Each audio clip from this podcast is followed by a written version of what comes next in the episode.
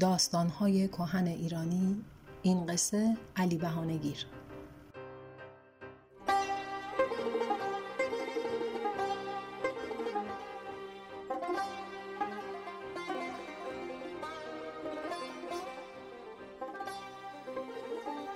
قصه علی بهانگیر یا همون علی بونگیر که ما امروز به عنوان یک ضرب المثل ازش استفاده می‌کنیم قصه بامزه قصه یک شخصیتیه که همونطور که از اسمش پیداست از همه چیز ایراد می‌گیره. ما امروز همین مثل رو برای کسایی استفاده می‌کنیم که از زمین و زمان ایراد می‌گیرن و هر بهونه‌ای که مرتفع میشه هر ایرادی که مرتفع میشه یک بهونه جدید میتراشن.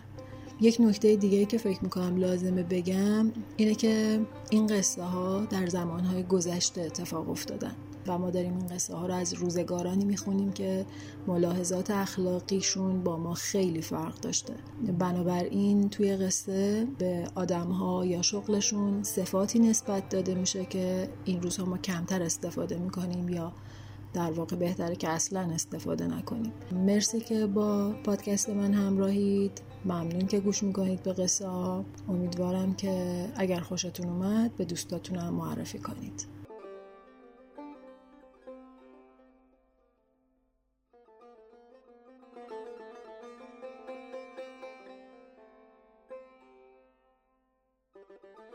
روزگاری در همین شهر خودمان مردی بود که همه به او می‌گفتند علی بونگیر. علی بونگیر یازده تا زن داشت که هر کدام را به یک بهانه آنقدر زده بود که ناقص کرده بود.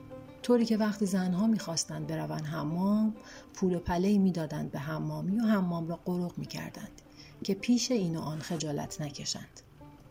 از غذا یک روز که زنهای علی بونگیر می‌خواستند بروند حمام دختر ترشیده رفت توی حمام. قایب شد که ببیند چه سری در این کار هاست که زنهای علی بونگیر از دیگران کناره می‌گیرند و همیشه با هم به حمام می‌روند. وقتی زنها رفتن حمام و مشغول شستشوی خود شدند دختر ترشیده از جایی که قایم شده بود آمد بیرون و رفت بین آنها و دید همه ناقصند. یکی گوشش بریده یکی انگشت ندارد یکی فلانجاش بریده یکی بهمانجاش ناقص است. خلاصه دید تن و بدن هیچ کدامشان بیعیب نیست. دختر گفت چرا شما همه تان درب و داغان هستید؟ زنها که دیدن کار از کار گذشته و رازشان برملا شده گفتند علی بونگیر ما رو به این روز انداخته.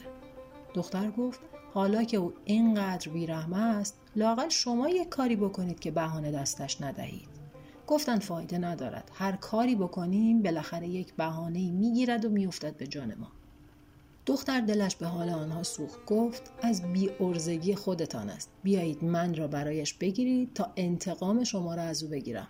کاری می‌کنم. بلایی به سرش بیاورم که از خجالت نتواند سر بلند کند.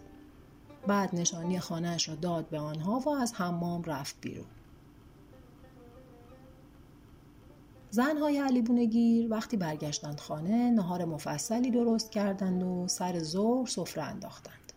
علی بونگیر آمد خانه و بی آنکه سلامی کند علیکی کند یا یک کلمه حرف بزند رفت نشست سر سفره. اما همین که مزه غذا را چشید بشقاب را برداشت انداخت وسط سفره و خودش را عقب کشید و بخ کرد. زنها که جرأت حرف زدن نداشتند با ترس و لرز جلوش دست به سینه ایستادند. علی بونگیر به حرف درآمد و گفت اگر یک زن خوب داشتم حال و روزم بهتر از این بود و مجبور نبودم همیشه غذاهای بیمزه شما را بخورم.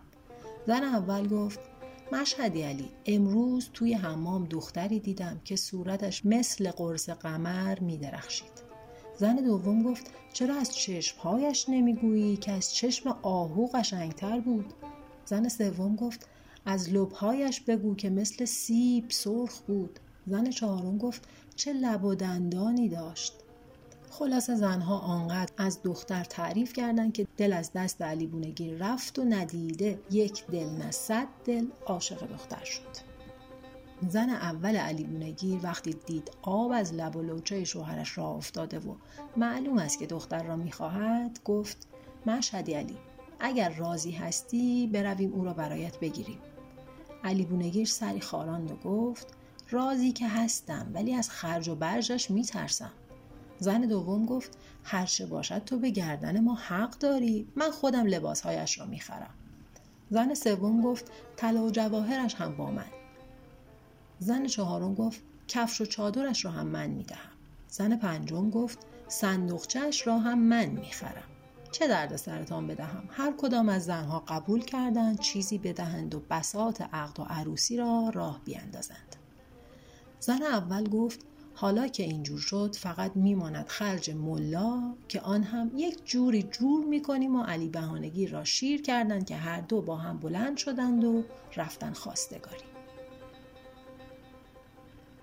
بعد از کمی گفتگو پدر دختر قبول کرد دخترش را بدهد به علی بونگی رو. همان روز عقد و هنابندان و عروسی سر گرفت و شب عروسی دختر یک دست و یک پا و یک طرف صورتش را بزک کرد و رفت به هجله. علی بونگیر صبح که از خواب پا شد و دختر را در روشنایی روز دید با خودش گفت جلل خالق این دیگر چجور بزک کردن نیست که این کرده؟ می‌خواست شروع کند به بهانه جویی ولی چون دیرش شده بود تند راه افتاد رفت بازار و سر راهش یک گونی بادمجان خرید و فرستاد خانه. عروس به زنها گفت این تازه اول کاره. علی بونگیر دنبال بهونه میگرده. ما باید هر جور غذایی که با بادمجون درست میشه درست کنیم و هیچ بهونه ای دستش ندیم. و همین کار را هم کردند آخر کار عروس داشت پوست بادمجان ها را جمع می کرد که دید یک بادمجان مانده زیر آنها. بادمجان را برداشت. به یکی از زنها گفت این یکی را همینطور پوست نکنده نگه دارید شاید به دردمان خورد. سر شب علی بونگیر آمد خانه و یک راست رفت. نشست سر سفره و تا چشمش افتاد به چلو خورش بادمجان ترش کرد و گفت شما از کجا می‌دانستید من چلو خورش بادمجان می‌خواهم؟ شاید می‌خواستم آش بادمجان بخورم. یکی از آنها رفت یک قرابه آش بادمجان آورد گذاشت وسط سفره و گفت بفرمایید مشهدی علی. علی بونگیر که دید این طور است گفت شاید من دلم دلمه بادمجان بخواهد چرا قبلش مشورت نمی کنید سر خود هرچه دلتان می‌خواهد میپذید یکی دیگر زود رفت یک سینی پر دلمه بادمجان آورد گذاشت وسط سفره. علی بونگیر گفت شاید من اصلا حوس کشک بادمجان کرده بودم. نباید از من میپرسیدید؟ یکی از آنها تند رفت یک دیس کشک بادمجان آورد گذاشت جلوی علی بونگیر. علی بونگیر که دید دیگر نمی‌تواند بهانه بگیرد و هرچه می‌خواهد تند میآورند و می‌گذارند جلوش خیلی رفت تو هم. با خودش اوقات تلخی کرد و گفت شاید من دلم می‌خواست یک بادمجان پوست نکنده را گلی کنم همانطور خام خام بخورم. عروس رفت بادمجان پوست نکنده را گذاشت توی بشقاب کمی هم گل ریخت کنارش بشقاب را آورد گذاشت توی سفره گفت بفرمایید میل کنید مشهدی علی نوش جانتان. علی بونگیر که دید دیگر نمی‌تواند هیچ بهانه‌ای بگیرد سرش را انداخت پایین. غذایش را خورد و بی سر و صدا رفت خوابید. اما به قدری ناراحت بود که تا صبح از قصه خوابش نبود و همش توی این فکر بود که فردا چجوری از این زنها بهانه بگیرد و انتقام. صبح زود علی بونگیر بلند شد و صبحانه نخورده یک راست رفت بازار گونی بزرگی خرید و به حمالی پول داد و گفت من می‌روم توی گونی. تو هم در گونی را محکم ببند آن را ببر به خانه من تحویل زنهایم بده. بگو مشهدی علی گفته در گونی را وا نکنید تا خودم بیایم خانه. بعد رفت توی گونی حمال در گونی را بست آن را کول کرد و هن و هن کنان برد خانه علی بونگی را. به زنها گفت مشهدی علی سفارش کرده در گونی را وا نکنید تا خودم بیایم خانه. همی که حمال رفت عروس فکری ماند که این دیگر چه حقه است که علی بونگیر سوار کرده و مدتی گونی را زیر نظر گرفت که یک دفعه دید گونی تکان خورد. عروس فهمید علی بونگیر رفته تو گونی و این کلک را سوار کرده که بفهمد زنها پشت سرش چه می‌گویند و چه کار می‌کنند و بهانهای به دست بیاورد. عروس هیچ به روی خودش نیاورد. زنها را صدا کرد و گفت این درست است که مشهدی علی گفته در گونی را وا نکنید تا خودش بیاید خانه. اما این درست نیست که ما همینطور عاطل و باطل دست روی دست بگذاریم و بیکار بمانیم. یکی زنها گفت پس چه کار کنیم عروس گفت اشتباه نکنم این گونی پر از چغندر است. خوب است بندازیمش توی حوز تا لاقل گلهایش خیس بخورد و شسته بشود. زن دیگر گفت آن وقت جواب مشهدی علی را چی بدهیم؟ عروس گفت مشهدی علی خودش گفته در گونی را وا نکنید. از شستن و نشستن آن که حرفی نزده. تازه از کجا معلوم است که مشهدی علی بهانه نگیرد؟ چرا ما گونی را در حوز نینداخته ایم و نشسته ایم زنها دیدن عروس راست می‌گوید و بی معطلی آمدن جلو چهار گوشه گونی را گرفتند و کشان کشان بردند انداختندش توی حوز و یکی یک چوب برداشتند و افتادند به جان گونی. کمی بعد یکی از زنها گفت دست نگه دارید آب حوز دارد قرمز می شود عروس گفت چیزی نیست چون نرها دارند رنگ پس می دهند و باز افتادند به جان گونی و حالا نزن کی بزن. تا اینکه کاشف به عمل آمد که راست راستی از گونی دارد خون می‌زند بیرون. زنها دست پاچه شدند. زود گونی را از حوز کشیدند بیرون اما هنوز جرأت نمی‌کردند درش را وا کنند و همینطور دورش ایستاده بودند و با ترس و لرز نگاهش می‌کردند. عروس هم هیچ به روی خودش نمی آورد که می‌داند علی بونگی تو گونی است و در این موقع صدای ضعیفی با آه و ناله به گوش رسید. که در گونی را وا کنید. عروس گفت مشهدی علی گفته در گونی را وا نکنید تا خودم بیایم خانه. صدا آمد زود باشید دارم میمیرم. عروس گفت به ما مربوط نیست می‌خواهی بمیر می‌خواهی نمیر. مشهدی علی سفارش کرده تا خودم نیایم خانه هیچکس در گونی را وا نکند و ما روی حرف شوهرمان حرف نمیآوریم. صدا آمد. من خود مشهدی علی هستم. زود درم بیاورید که دارم میمیرم. زنها که تازه فهمیده بودند مطلب از چه قرار است خوشحال شدند اما از ترسشان زود در گونی را وا کردند و علی بونگیر را درآوردند. عروس گفت الهی من بمیرم تو را به این روز نبینم. مشهدی علی جان چرا رفته بودی توی گونی؟ زنها وقتی دیدن علی بونگیر جواب ندارد بدهد و از زور درد یک بند ناله می کند رختهاش را عوض کردند دست و پاش را گرفتند و بردن توی اتاق و خواباندنش توی رخت خواب. چند روز بعد حال علی بونگیر جا آمد. از جا بلند شد برود دنبال کسب و کارش. عروس رفت جلوش را گرفت و روی شکمش دست کشید و گفت گوش شیطان کرد چشم حسود کور گمانم خبرهایی است. علی بونگی پرسید چه خبرهایی؟ عروس جواب داد غلط نکنم حامله شده ای. چشم های علی بونگیر از تعجب چهار تا شد. گفت مگر مرد هم حامله می شود؟ عروس گفت اگر خدا بخواهد بشود می شود. خواست خدا را که نمی شود عوض کرد. دوازده تا زن گرفتی و خدا به تو بچه نداد. حالا خواسته اینجوری تلافی کند. علی بونگیر روی شکم خودش دست کشید و شک برش داشت. چون از بس آن چند روز خورده بود و خوابیده بود شکمش یک کمی پف کرده بود. عروس گفت مشهدی علی سر خود راه نیفتی بروی بیرون که مردم چشمت می‌زنند بگیر تخت بخواب تا من بروم قابله بیاورم ببینم قضیه از چه قرار است. عروس علی بونگیر را برگردان به رخت خواب و تند رفت پیش زنها. گفت به علی بونگیر گفتم حامله شده. او هم باور کرده و رفته تخت خوابیده که کسی چشمش نزند.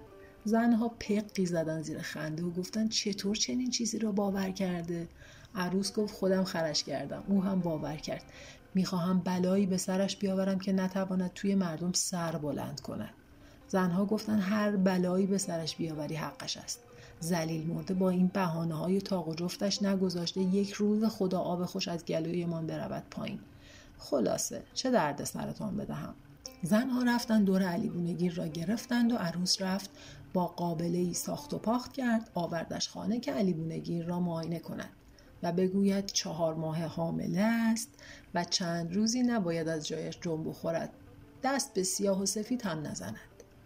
زنها زود دست به کار شدند گوسفند سر بریدند آبگوشت مفصلی بار گذاشتند و برو بیایی راه انداختند. خیلی زود خبر حاملگی علی بونگی در شهر پیچید و طولی نکشید که همه فامیل و دوستان دور و نزدیکش دسته دسته به طرف خانه او راه افتادند که سراگوشی آب بدهند. ببینن موضوع از چه قرار است و همین که دیدن قضیه جدیست رفتن دور علی بونگیر جمع شدند. پیرمردی از علی بونگیر پرسید مشهدی علی خدا بد نده چه شده؟ علی بونگیر از خجالت سرخ شد و جوابی نداد. عروس به جای او جواب داد سلامت باشید حاج آقا. امروز معلوم شد مشهدی علی چهار ماه حامله است. حالا گرفته خوابیده که خدای نکرده هول نکند و بچه بیاندازد همه با تعجب به همدیگر نگاه کردند. یکی پرسید این چه حرفهایی است که می‌زنید؟ مگر مرد هم حامله می شود عروس گفت اگر خدا بخواهد بشود می شود قابله هم معاینهش کرده و هیچ شک و شبهی در کار نیست. یکی گفت اگر پسر باشد دیگر نور علا نور می شود عروس گفت الله و همه کر رو کر زدن زیر خنده. آن روز مردم از پیر و جوان گرفته تا زن و مرد دسته دسته آمدن دیدن علی بونگیر و هر کس متلکی بارش کرد. آخر سر پیرمردی گفت مشهدی علی قباحت دارد که اینطور واس خوابیده ای و دلت خوش است که حامله ای پاشو برو پی کار و کاسبیت. مرد که حامله نمی شود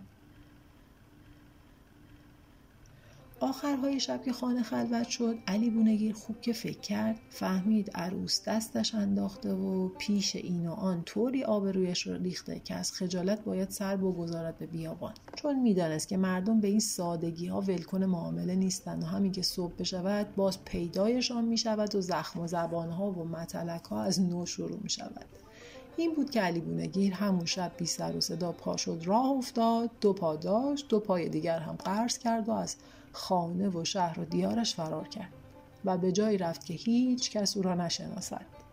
فردا صبح همی که زنها پا شدند و دیدند جای علی بونگیر خالی است فهمیدند علی گذاشته و رفته و حالا حالاها هم پیدایش نمی شود. خیلی خوشحال شدند که از دست بحانه های عجیب و غریب او خلاص شدند و از آن به بعد خوش و خورم در کنار هم زندگی می کنند. قصه علی در واقع همینجا تمام می شود اما بعضی ها می گویند ده دوازده سال بعد وقتی علی بونگیر از در به دری خسته شده بود فکر کرد خوب از سری بزند به شهر خودش و ببیند اگر آبها از آسیاب افتاده و مردم فراموشش کردند بی سر و صدا برگردد دنبال کار و زندگیش را بگیرد. اما هنوز نرسیده بود به شهر که دید چند تا بچه توی صحرا سر و صدا راه انداختند و دارند بازی می‌کنند. با خودش گفت خوب است بروم با بچه ها صحبت کنم و از حال و هوای شهر با خبر شوم. علی بونگیر با این بهانه به بچه ها نزدیک شد و گفت دارید چه کار می‌کنید اینجا؟ یکی از بچه ها پسری را نشان داد و گفت می‌خواهیم بازی کنیم اما این یکی مرتب بهانه می‌گیرد و نمی‌گذارد بازیمان راه بیفتد. علی بونگیر گفت آهای پسر بیا اینجا ببینم چرا انقدر بهانه می‌گیری و نمی‌گذاری بقیه بازی کنند؟ پسر جواب داد دست خودم نیست من پسر علی بونگیرم. علی بونگیر گفت چرا پرت و پلا می‌گویی؟ علی بونگیر دیگر چه کسی است؟ پسر جواب داد بابای من است. دوازده سال پیش من را زایید و ول کرد و از این شهر رفت و برنگشت علی بونگیر که اینطور دید دیگر جلوتر نرفت و از همانجا راهش را کج کرد و برگشت و تا زنده بود برنگشت به شهر خودش.